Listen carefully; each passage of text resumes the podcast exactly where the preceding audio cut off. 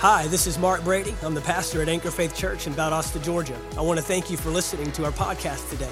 We believe it will bless you and minister to you. I get ready to receive a word from God. I want to touch on the subject of stewarding the divine.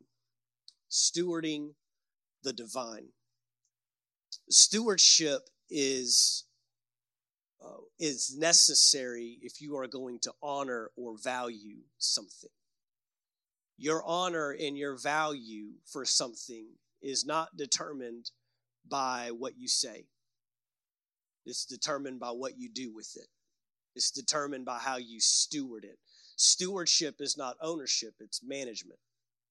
Okay? So, how you manage the affairs, how you take care of, the priority you give it, uh, ultimately determines the value uh, that something has in your life. And there's a lot of things that we might say we value. But if someone were to watch us through life for a few days, let's give it a, a full five day week, would we value our marriage as much as we say or think we value it? Would we value our, our family time as much as we say we think uh, or, or as much as we say that we value it. Um, value is typically something that is thought of and spoken about differently than applied. So it, it let's, let's put it this way: you might say on a scale of one to ten, you value it at an eight, but it's displayed at a six. And many times we come in under what we say we value something. And what's dangerous is if we have a misalignment, if we are, are manipulated in what we think we value and what we say we value, and what we actually value, what our lives actually demonstrate, then we end up in a realm called hypocrisy. That's what a hypocrite is, is when my heart and my mouth are out of alignment. That's what that is you say one thing. I don't call you a hypocrite if you uh, curse God and accuse God and then you live like the devil. That's not a hypocrite. It's one that says they're at one level but lives or demonstrates at a different level. And Jesus obviously dealt with this, you know, in his day. Very strong words uh, that he gives in Matthew chapter 7, not even part of my message tonight, but I just reference it, Matthew chapter 7, it's around verse 20, 21, somewhere in there. He says, There will be those that will say, Lord, didn't we cast out demons? Didn't we do miracles? Didn't we prophesy? And he's going to have a very interesting response to that. He's going to say, Depart from me, I never knew you. There's a massive discrepancy between what they thought they were doing and what they thought they were working toward versus, in, in essence, he's saying, You've actually postured yourself in opposition to me. Not, not just out of alignment, but in full on disagreement and discord and division. You've actually been working against me. Depart from me. I never knew you. We didn't have the relationship you thought we had. You'll say, Lord, Lord, didn't we? And so, if we're not careful, we'll judge our values on the wrong things. We'll judge what we think we value on the wrong things. And so, when it comes to the divine, when we're talking about hearing with clarity, uh, having an abundance of revelation, right? Uh, we continue to drive this home in, in 2023. That's just where the, the Lord has directed us uh, uh, for this year that this is a year of abundant revelation that we're going to hear the voice of the lord. But it's it, I've, I've learned this about really anything in life but especially when it comes to the word. It's not what you hear but it's how you hear it. It's not just what you hear. I'm reminded in matthew chapter 13 eventually i'll get to the actual verses that are in my message but i just i give you all the appetizer stuff right now in Matthew chapter 13, right? We've got the uh, parable of the sower, four different accounts of seeds sown. And it says in all four instances, when they heard, when they heard, when they heard, and when they heard. Seed sown uh, on the wayside was when they heard but it didn't take root. The, the one that got choked out was when they heard, but they easily got distracted by cares of the world. Uh, the one uh, that, that got burnt up by the sun was the one that uh, heard the word, but didn't have enough root. And so when the trials of life came, it got them off course. And then, of course, the fourth one is the seed that ended up bearing good fruit heard the word and applied the word, valued the word, honored the word. In fact, uh, actually, it's kind of funny I even mention that. Mark chapter 4 is the other account of the parable of the sower. And I've actually taken to you, I've taken you there, but this is him explaining the parable of the sower. In verse 24, this is what he says. and he said to them, Pay attention. Everyone say, Pay attention. Pay attention to what you hear. By the measure you use, it will be measured to you, and more will be added to you. So notice right offhand, he is trying to help us recognize, Jesus is trying to help us recognize that there's a response necessary to the word. You've heard us say it before. What you do with the word determines what the word will do for you. Now, I can know all day long that the word is power, that the word is life, that the word can grow me up, the word can develop me. Jesus says in John 15, the word can prune me, it can clean me, it can eliminate things. Bible tells us the word is a mirror, it will literally show us who we are. The word reveals Jesus. The word reveals the Father. The word reveals the purpose. The, the word is all, we know that it is all powerful. There's nothing missing in the word. There's nothing diminished or deficient in the word. There's nothing that this word will fall short of in your life. But how it bears results in our lives is determined by what we do with it, is determined by how we value it, how we honor it, how we steward it. And so the last thing that we need is revelation coming in abundance clarity upon clarity. And we don't value and honor and place upon the word a demand for it to work in our lives. And this is what happens is we end up in this realm called familiarity. Familiarity is is dangerous. And i want to help us understand why many of us sitting in churches, sitting in pews. Matthew chapter 13, I want to remind you, all four of those people went to church.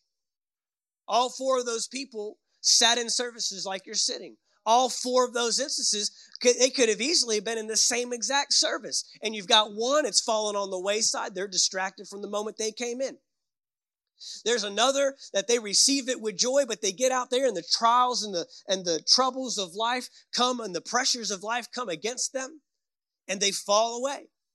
Others live by the word until uh, deceitfulness of riches and the pleasures of life show up, and it's like, okay, well, I'm going to float that way.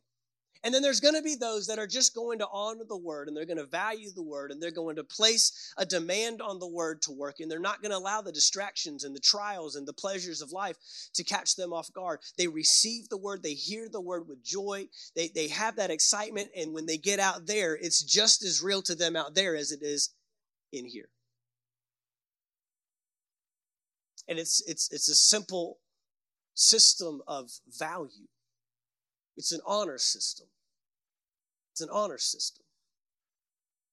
I mentioned on um, Sunday, my wife and I, we were out at, at in Broken Arrow, Oklahoma, Tulsa, Oklahoma, uh, with Rhema at their winter Bible seminar. That's the Bible school I graduated from, and and and I mentioned a little bit of the legacy that they have instilled in the earth through Kenneth E. Hagin, who's gone on to be with the Lord and and now through that ministry what they're doing but but one thing that was uh, a, a common response for brother Hagin as we call him Kenneth E Hagin people would ask him what do we do in this scenario? What is what about this and what about that? Even different moves of the spirit and even different things that were happening in church circles. And he would always give this. I mean, you you you you knew what was going to come.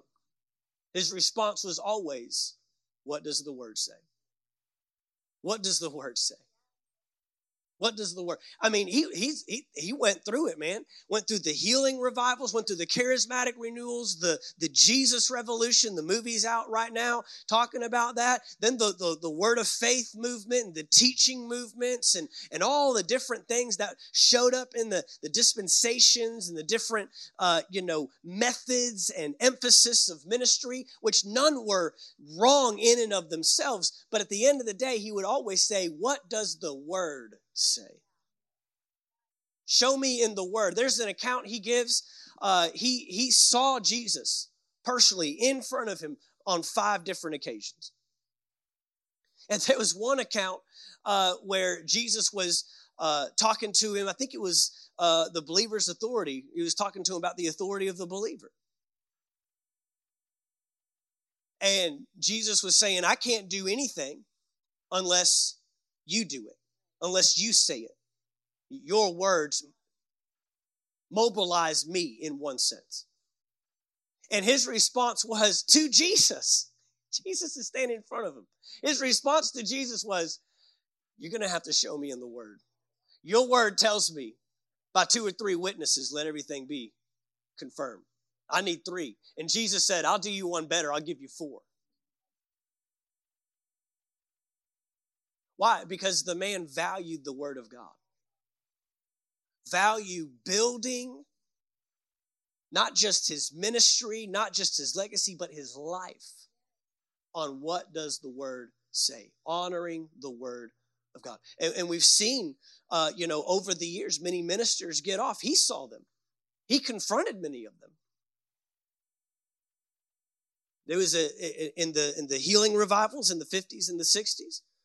There's a certain individual that began to notice that crowds are coming to see the miracles and the laying on of hands, and people instantly healed in these tent revivals, tent meetings. They weren't even in buildings with AC. They're out in the middle of nowhere and underneath a tent.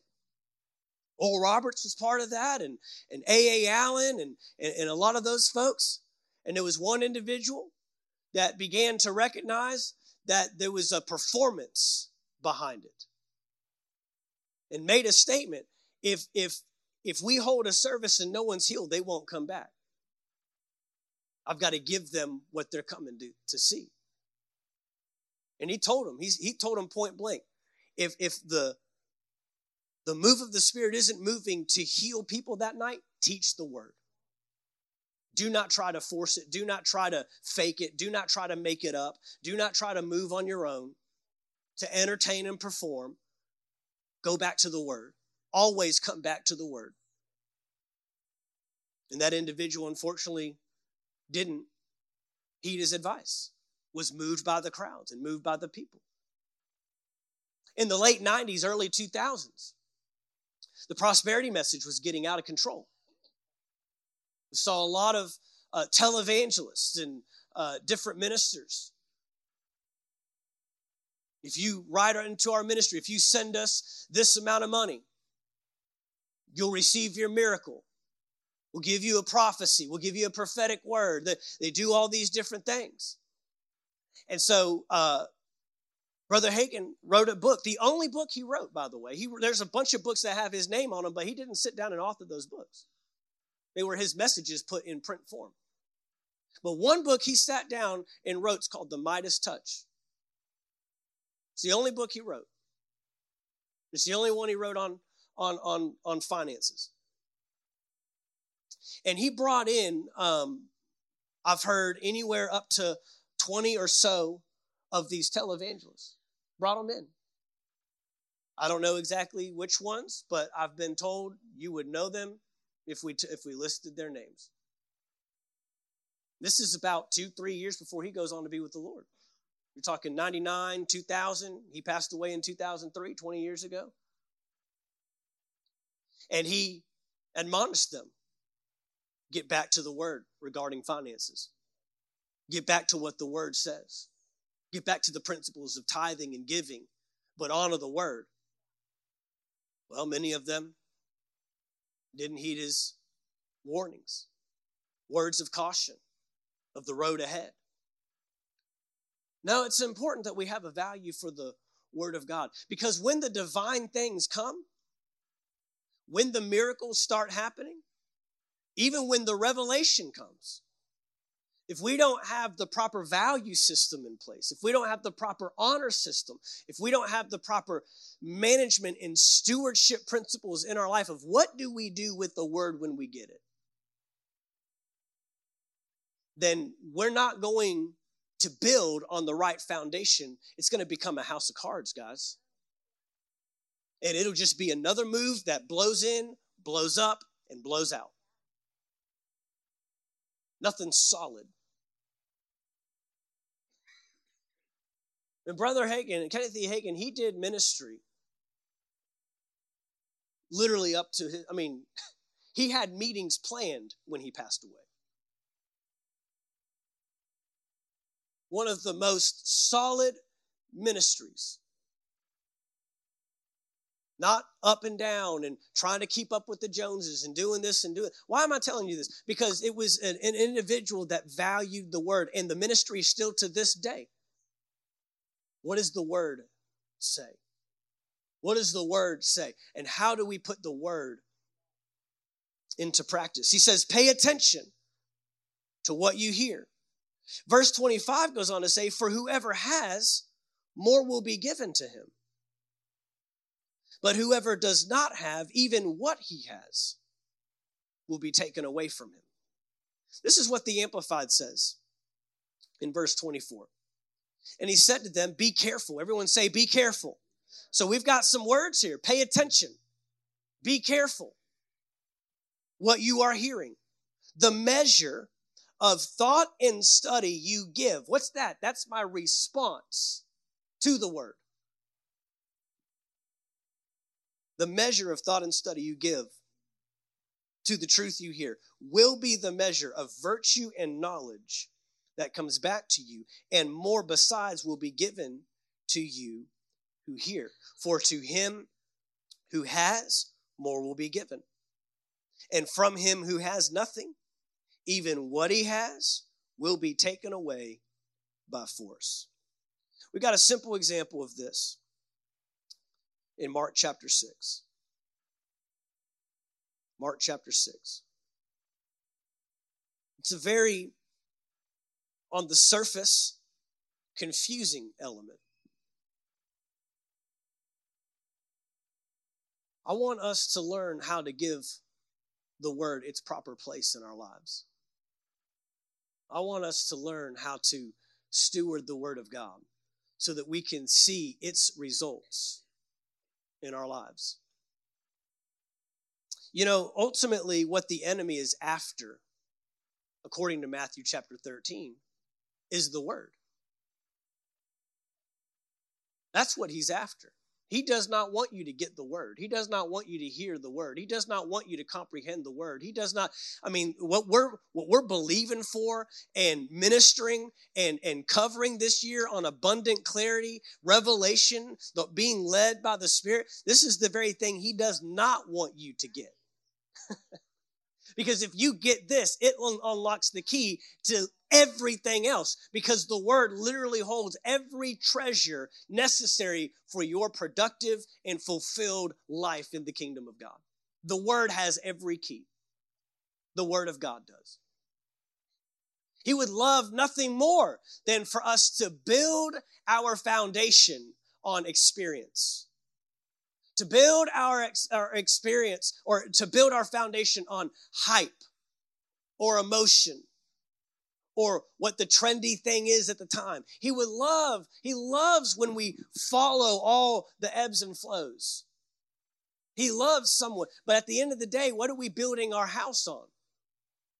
We're building our house on the beach rather than the rock, on the sand rather than the solid word of God. It's immovable, it's unshakable. Moves of God, The, we thank God for the demonstrations. We thank God for the, the, the exposure to things. We thank God for the revivals that are taking place. We thank God for the outpourings and the overflows. But this is what happened is the enemy wants us to use what is happening in one location as a template. And if we do everything just like they did, we can recreate that here. And that's exactly what the enemy wants because now we're not following the word and we're not following God. We're following a movement. We're trying to recreate in our own ability. And let me tell you something, the Holy Spirit knows how to knows how to move. He knows how to pour his spirit out on all flesh. He knows what he's doing if we just follow the Holy Spirit.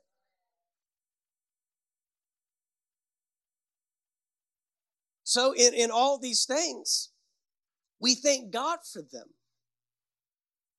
I mean, it's literally hitting a demographic in our nation that was beginning to become a lost cause. That the universities and colleges were the places that they were getting indoctrinated with everything that was not of God. So to, to see teenagers or uh, men and women in their early 20s pouring out their hearts to God and, and God filling them and th- them having these experiences that they will never be able to forget and undo. That's what we love about uh, youth camp as we send our students every year to youth camp. There's an experience, there's a time. Many of you remember your time at youth camp, it was unforgettable.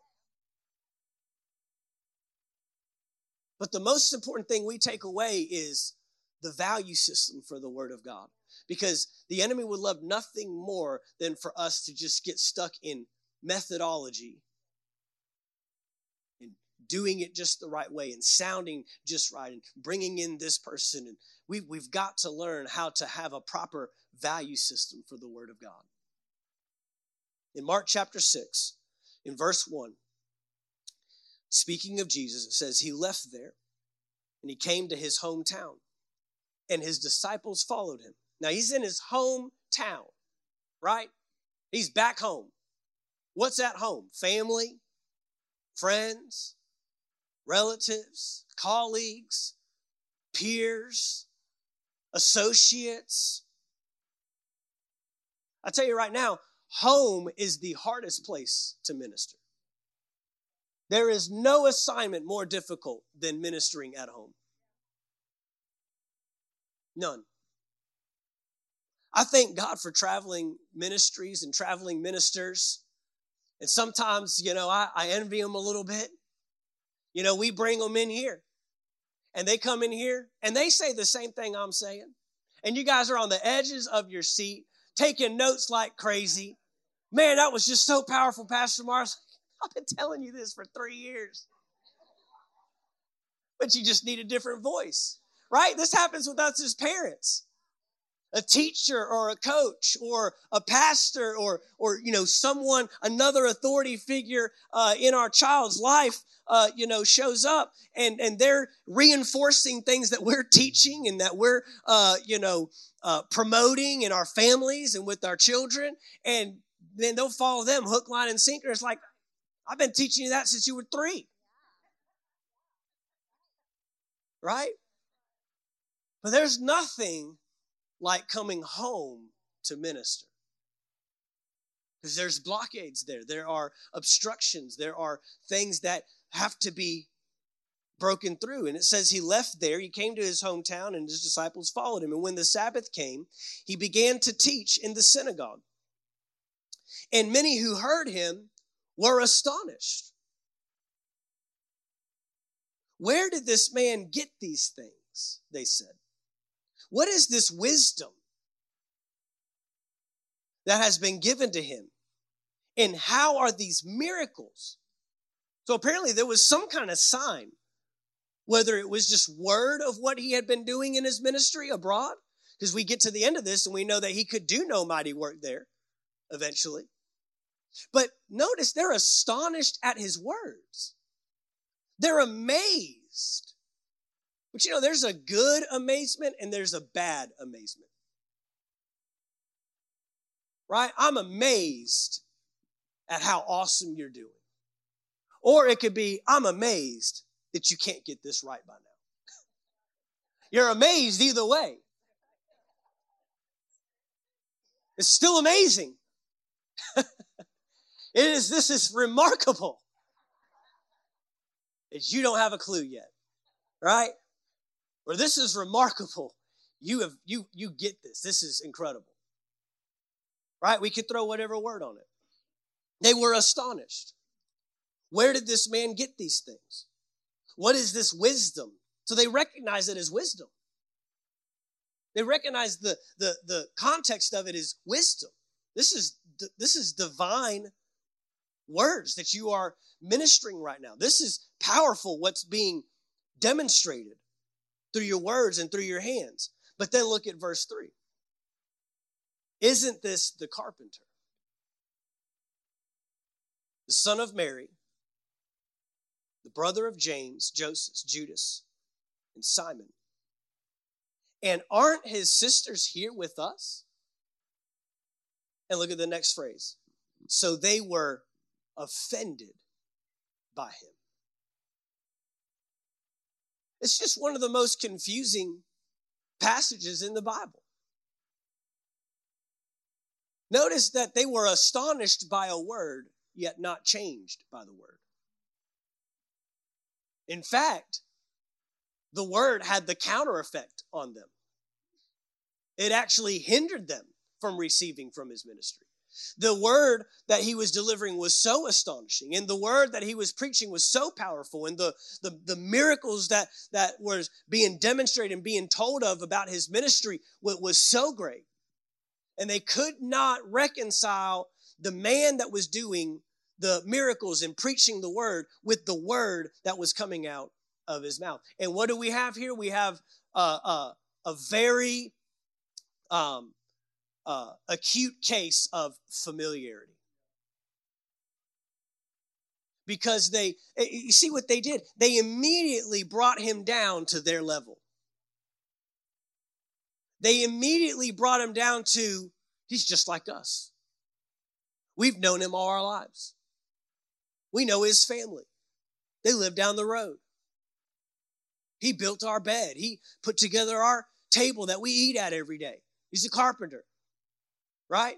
He's just doing common work. And that's what the enemy wants to do. The enemy wants you to miss out on the great things that God has for you because it's done in common and normal. It's done by common and normal people. I heard one minister say that that he is careful how close he gets to ministers that he reveres and he honors because I don't want to get so close that I see them as just common, normal like me. They put their pants on every morning like I put my pants on. At the end of the day, there's humanity involved. At the end of the day, it's the package, if we're not careful, that can limit what God wants to do through the package. It could be the very people that we write off as incapable, or beyond the use of, of, of God's hand and God's work that, that are the very people that God wants to use in our lives to minister to us, to show us the great things. It says that Jesus said to them, A prophet is not without honor except in his hometown, among his relatives, and in his, in his household. He was not able to do a miracle there except that he laid his hands on a few sick people and healed them. And he was amazed at their unbelief. They were astonished at his words, and he's amazed at their unbelief. And what does he do? It says he goes around the villages teaching. Familiarity is the opposite of value. Familiarity is the opposite of value. Familiarity is the opposite of honor. And when we allow this to creep in, even with the Word of God, or the vessel that God uses to deliver the Word of God. You know, we got to be careful with these things uh, because many times the first place that God will move us to, or I'm sorry, the first place that the enemy will move us to when we begin to become familiar and we, be, we begin to lose the honor and lose the value, one of the first things that the enemy will start doing is he'll start criticizing. You'll find little things to critique little things that are out of alignment, little things that you don't like, little things, and you start to really hone in on those things and highlight those things. It could be a person, it could be a place, it could be, uh, you know, the, the format, it could be the method, it could be anything. And the enemy starts working on our hearts this way by highlighting where we don't align or where we disagree or where we, where we don't have, uh, you know, that the, the, the sameness. And before you know it, we begin to lower we become familiar. We begin to lower it down to, well, I know their family. he's just a carpenter. What's so special about him? What's so special about that place? What's so special about that word? Sometimes we'll do that about the word of God itself. And something that we were once excited about, we now are just poking holes in it and finding everything that's wrong with it.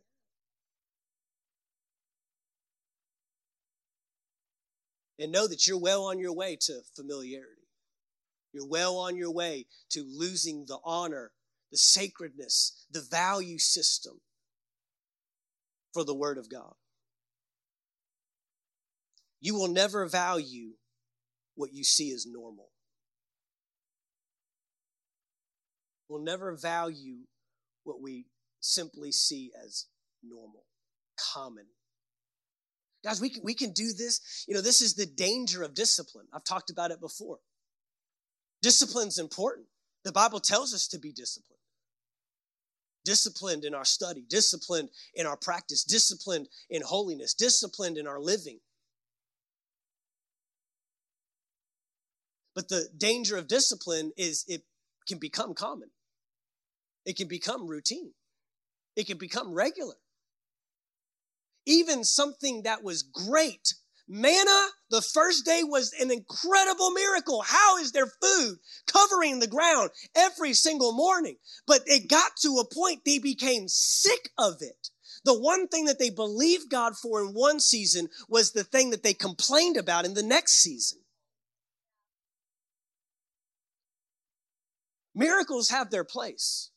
Miracles, signs, and wonders. But I'm telling you right now, miracles are not what turn people's hearts and change people's lives. They do not. If that were the case, then we could have ended the book when Jesus was on this planet. There were more miracles. There were so many miracles done, they, they couldn't even write them all.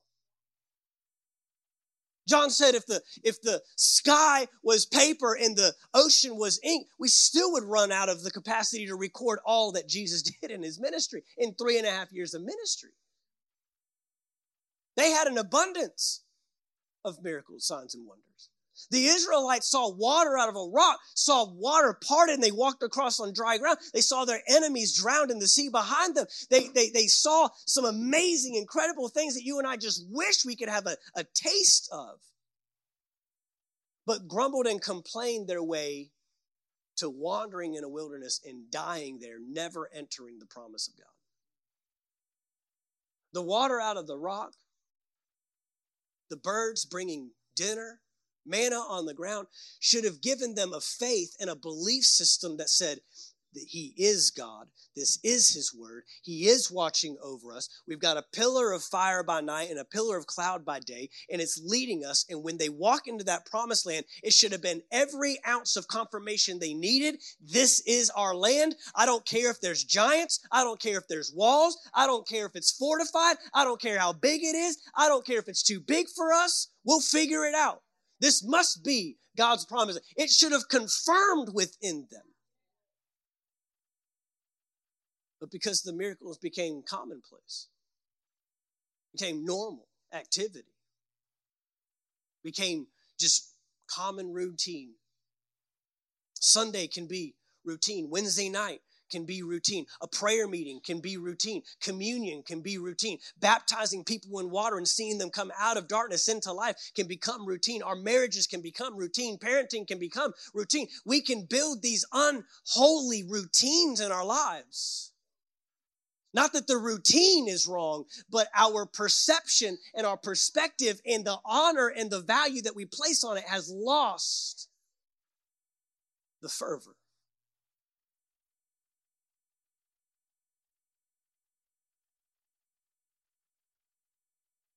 In Romans chapter, I'm sorry, Revelation chapter 2, Jesus writes seven letters to churches. It's in chapter 2. I'm not going there, but in one of the churches, he lets them know there's just one thing I've got against you. I, I, you feel pretty good, just got one thing. Some of these other churches, they were pretty messed up. You are about to get your candle removed. I think Jesus is working on a letter to the United States of America right now. It's like, y'all better shape up. He says, I got this one thing against you. You've lost your first love. You've lost that original passion, that original desire you had, the honor and the value that you once placed on my word, on my church, on my people. Now you have just deemed it as common.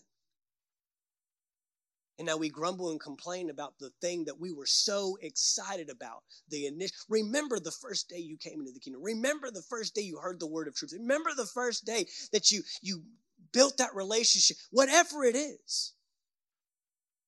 We cannot allow the enemy to slowly put out the flame and drive out the passion that we had for something that when we first came to it. It's one thing I love about going back to Oklahoma. I go back multiple times. Multiple times, walking on that campus, going through those doors, just even landing at the airport just something comes over you man this is this is the reason why i'm doing what i'm doing beside god of course in the calling and the assignment if it weren't for this ministry where would i be if it weren't for this the, the what they instilled in my life and the upbringing i had and the legacy that they've laid it's it's uh, this was my 20th year going back 20 years and that's just since I graduated from there. I followed that ministry since I was seven years old. I remember going to the camp meetings as a little kid. I'm, i remember hearing the minister read those books, watching the tapes, listening to the cassettes, whatever. God's reminders need to have just as much value in our life as the initial revelation. God's reminders need to have the same place of honor in our lives as it did when we initially heard the revelation.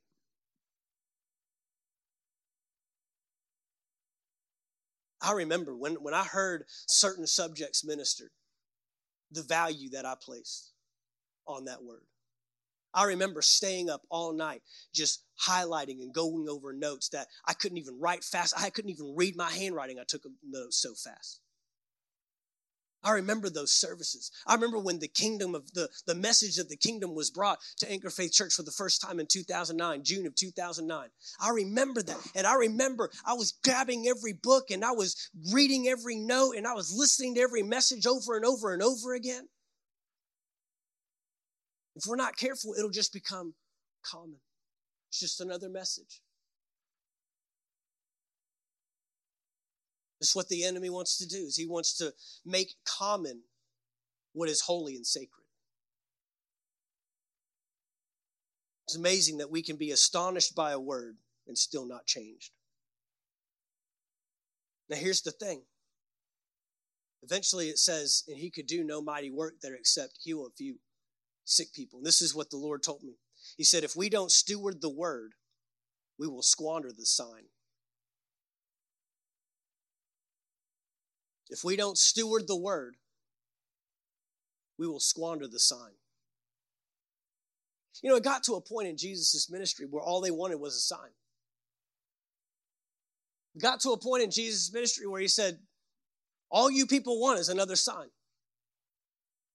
And again, if the sign and the miracle and the wonder was the thing that was going to get them over, then he should have just been handing them out like candy.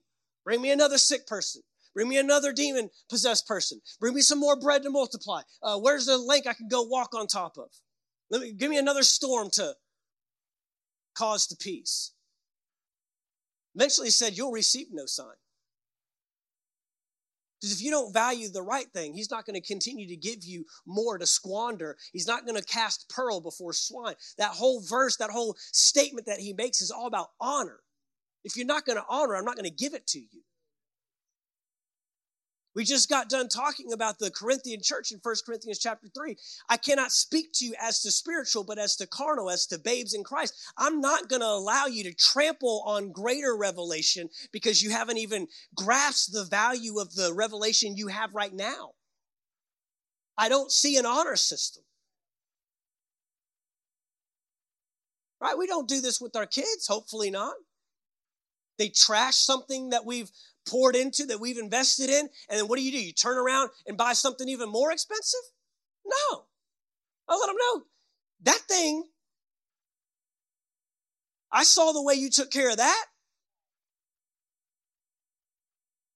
You surely ain't getting, right? What? You got to show me that you can handle it, handle the responsibility that comes with it, that you can value it, and that you can honor it. And before you know it, guys, we're going to find ourselves shut off from the move of God altogether if we don't value what He's doing right now. Because He told them, He said, You'll receive no sign.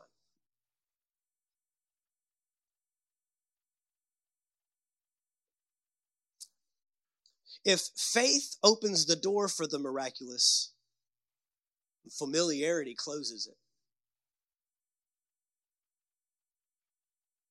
Honor will open doors, and familiarity will close it. Honor will open the windows of heaven over your life. Watch what honor will do. Honor says more about you than it does the person that you say is honorable or dishonorable. Honor speaks about you. How you value it reveals your heart, not the thing, not the item, not the move, not the word, not the person. It says more about you. Can you demonstrate honor when it begins to look common? Can you keep a sacred place in your heart when you've gotten it in abundance? It's easy to honor something when it's very few and far between, right? But the more and more you get of it, the more common it becomes, the more familiar. That was the problem. They had so many miracles happening, so many words of wisdom just coming out, just a hyperabundance. You know what the word says in the last days? It says that we're going to have uh, heaps, uh, we're going to heap up for ourselves teachers. You know what we have today? We have an overabundance of teaching, access to information, access to videos, access to seminars, access to conferences. I love what I heard um, about the revival that's taking place there in Asbury. That I think it was Fox News had called them up and said, "Hey, we want to come out, we want to film," and they said, "No, this is not for public consumption you will actually thwart what God is trying to do here. This is for us, this is for here.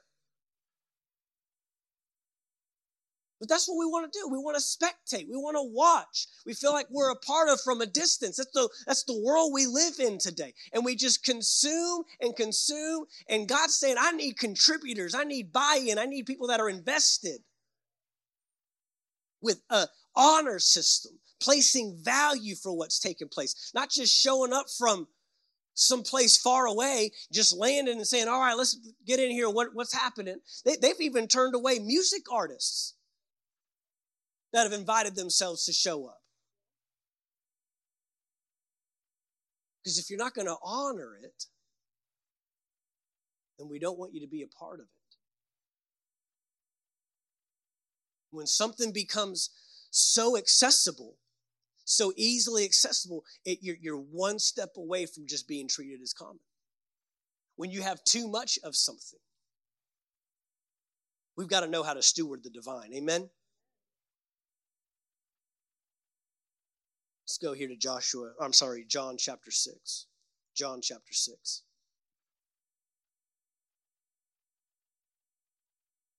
Hallelujah. I don't ever want to treat as common the things of God. And I know we don't want to. But I think that that's just the natural digression of things. Over time, things just become common. It's just another. I hate that word, just. Just a carpenter. I'm just a single mom. I'm just a teacher. I'm barely experienced. I'm just this, and we're just a small church, and this is just a small town. You know, eventually we, we, we find out that that was how the people from Jesus' hometown saw themselves. There's another statement where they make about Nazareth nothing good comes from Nazareth. It was a poor reflection on themselves internally that they were now applying to Jesus because he came from Nazareth. There's no way a miracle worker can come from Nazareth. There's no way someone can minister these kinds of words and have this kind of wisdom. He's just one of us. We're just common folk. Nothing good comes from Nazareth. We're just normal people.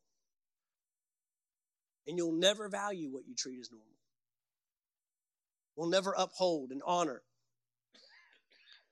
John chapter 6, verse 60. Therefore, when many of his disciples heard this, they said, This teaching is hard. Who can accept it? Do we think that, you know, Jesus had, you know, just this accepting message, just, you know, so open and hey, I just, I love you. And no matter who you are, no matter what you've done. And this is the Jesus we've created today. We've re, we have recreated a Jesus that doesn't look anything like what the Gospels show us. No, he ministered at times, and it was hard. This teaching is hard. Who can accept it? And Jesus, knowing in himself that his disciples were grumbling about this, disciples. Disciples that didn't have to follow him. There must have been something compelling about his ministry that said, We've got to come be a part of that. There was a rich young ruler, right? There was a guy that wanted to go and bury his his dead father first. And there was, uh, uh, you know, all these people coming to Jesus. How do we be a part? How do we can be a part? How can we be a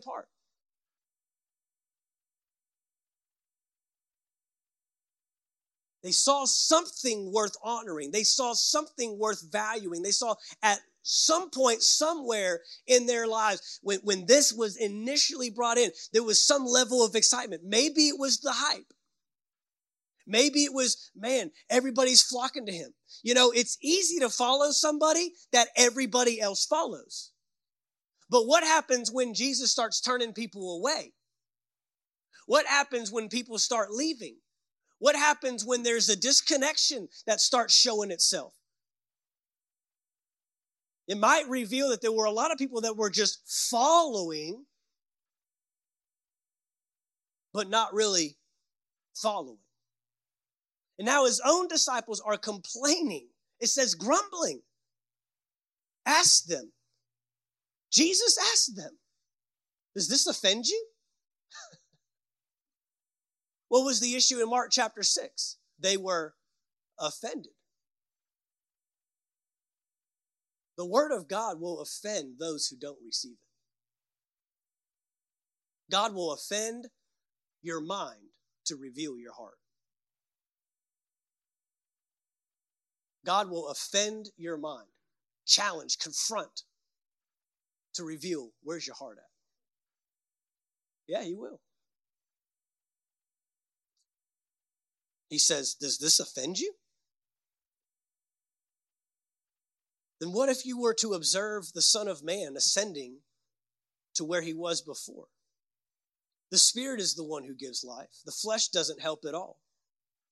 The words that I have spoken to you, the what? The words, everyone say it again, the words that I have spoken to you are spirit and are life. But there are some among you who don't believe. For Jesus knew from the beginning those who did not believe and the one who would betray him. He said, This is why I told you that no one can come to me unless it is granted to him by the Father. From that moment, many of his disciples turned back and no longer accompanied him. Hmm. Interesting. So Jesus said to the twelve, Please don't go. You're all I've got. I didn't mean to offend you. I'll soften my approach. I'm sorry. I'll have a little more tact. No. He looks at the 12. You don't want to go away too, do you? Look what Peter says. Lord, to whom will we go? Look at his next statement. You have the words of eternal life. We have come to believe and know that you are the Holy One of God. He doesn't mention the you saved my life when we were out on that boat and you calmed the storm. I walked on water, so that's how I know you are the Holy One of God. Because he could have said that. He literally did that. Now, I, I, I've seen you multiply bread and feed 20,000 people on the side of a mountain. You must be of God. I've seen demons cast out. I've seen ears open and eyes open and the, the lame walk. I've seen the dead raised. Your friend Lazarus, who's dead four days, you must be. No, that's not what he says, guys. See, if, if it takes seeing something for you to believe, it'll take something you see to cause you to not believe. If you thought the grapes from the promised land were going to convince people this is the promised land, well, then what about the giants? No, you've got to have a word. You've got to honor a word. You've got to know this is the uncompromised word. This word is my solid foundation. This word is what I'm building on. I'm not building on the miracle of the feeding of the 5,000. I'm not building on the walking on water. I'm not building on the demons cast out and the eyes open and the ears open. I'm not building on the dead being. I'm being, I am building my foundation. Everything that I believe about you comes from this. Your words are true and they are life. I don't even think Peter even knew what he was saying when he made that statement. In fact, I know he didn't. But he just knew there's something about the word that you minister. I can't go anywhere. I'm built on the word. You find out how many of these disciples were just following hype. You find out how many of these disciples were just sticking around as long as everything was going their way. You find out how many of these disciples were with him as long as he was preaching the things that are widely accepted by the great company of people that would follow him, the multitudes. But now he starts getting challenging. The very first thing they said was, This is a hard statement. Who can accept it? In the Amplified, it reads this way, verse 60. When his disciples heard this, many of them said, This is a hard and difficult and strange saying, an offensive and unbearable message. This is Jesus' ministry. Who can stand to hear it? Who can be expected to listen to such teaching? And we think that if Jesus came back to the earth today and started ministering, that we would all flock and follow him. Yet you'd be very surprised. Jesus would break out of every single box we have built over the last 2,000 years since he departed this planet. Bring me your box. He'd smash it right in front of us. He sure would. He'd break the angry Jesus box. He'd break the soft, passive Jesus box that pets sheep. And says, Bring your little children to me? He'd break all of our boxes, guys. I heard someone say one time that if Jesus came to our churches today, he wouldn't know what to do. Come on. Now, this is what they're saying about Jesus' astonishing, powerful, mighty words of wisdom. Who has such wisdom? Where did he get such words of power? Who can be expected to listen to such teaching? But Jesus, knowing within himself that his disciples were complaining and protesting and grumbling about it, said to them, Is this a stumbling block and an offense to you? Does this upset and displease and shock and scandalize you? Golly, this is so eye opening. What then will be your reaction if you should see the Son of Man ascending to the place where he was before? It is the Spirit who gives life. He is the life giver. The flesh conveys no benefit whatever. There is no profit in it. The words, truths that I have been speaking to you are spirit and life. But still, some of you fail to believe and trust and have faith. For Jesus knew from the first who did not believe and had no faith and who would betray him and be false to him. And he said, This is why I told you that no one can come to me unless it is granted him, unless he is enabled to do so by the Father. After this, many of his disciples drew back, returned to their old associations. Return back to what? What's common? What's familiar? What's regular? Normal? Routine? Return back to what they knew. You know, Peter did that. After he denied Jesus three times, Jesus goes to the cross, dies. He recognizes when that rooster crows, I literally just did the very thing I told Jesus I would not do. What did he go back and do? Fish. We go back to what we know. We go back to what's common. We go back to what's familiar. Jesus said to the twelve, Will you also go away? And do you too desire to leave me? Simon Peter answered, Lord, to whom shall we go? You have the words, the message of eternal life. And we have learned to believe and trust in more. We have come to know surely that you are the Holy One of God, the Christ, the anointed one, the Son of the living God. This is the same Peter that in Matthew chapter 16 spoke out and said, You are the Messiah the Son of the living Christ, the Son of the living God. You are the Christ, the anointed one. And he did that by revelation of the Father. He did that by the Holy Spirit. Jesus said, Flesh and blood has not revealed this to you, but my Father who is in heaven, through the Holy Spirit, has revealed who I am, my identity. You have tapped into words of power. You have built and you are continuing. And that's what he says. He says, from now on, you will be Peter, a solid rock. And upon this rock, I will build my church.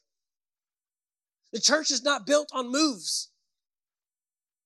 The church is not built on dispensations. The church is not built on different ways it emphasizes its ministries. The church is built on the word of God. And when we abandon or neglect or devalue or even disassociate the word from what God is doing in a present time, we have just fallen prey to a tactic of the enemy to get us to produce in our own ability what God wanted to produce by his spirit. And so it all goes back to this stewardship. It all goes back to this honor. It all goes back to this value. Let's not come as far as we have come. In the last three years now, we've seen so many things change. We saw disruptions. We saw values start to get aligned. Many of you even came to Anchor Faith Church during that period where values were heightened. Why? Because when, when there's lack, when there's attack, when there's struggle, when there's challenge, you it, it becomes very evident what is valuable to you and what you rely on. You don't know what you value until it's attacked, challenged, or even taken away. Three years ago, many people started a search, started a journey. And sure, maybe like some of these disciples, some started that journey out of, I just heard there's something going on. And maybe others said, I've got to change things. The way I was doing it before, it wasn't working. I wasn't yielding the results I needed. I wasn't, I, I wasn't finding the answers I was looking for. I was just going through the motions. I was treating things as common and familiar. I need to disrupt some things.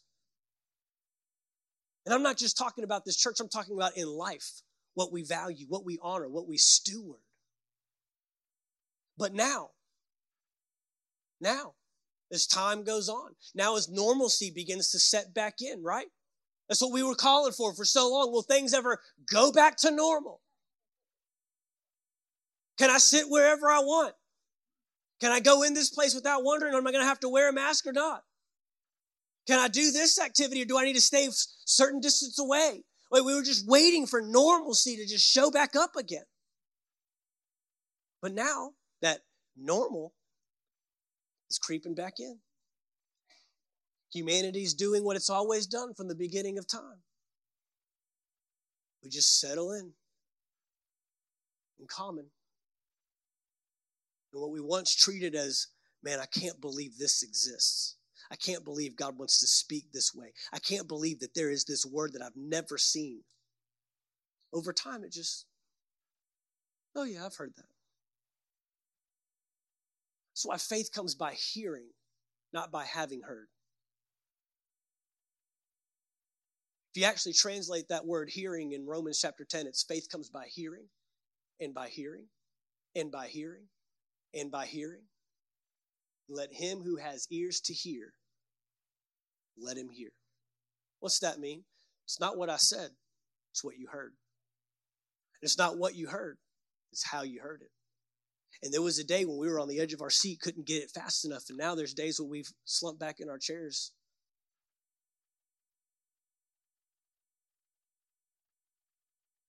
We've got to resist the spirit of normal, normalcy.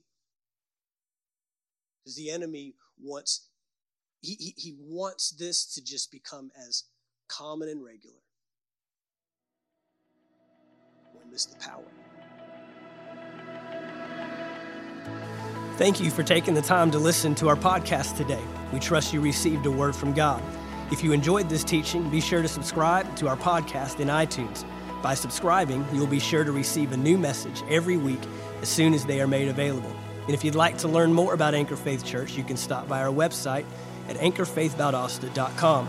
There you'll find our locations and service times ministries that are available for you and your family. You can even give financially in support of the ministry. Thank you again for listening, and we look forward to seeing you next time right here on the Anchor Faith Church podcast.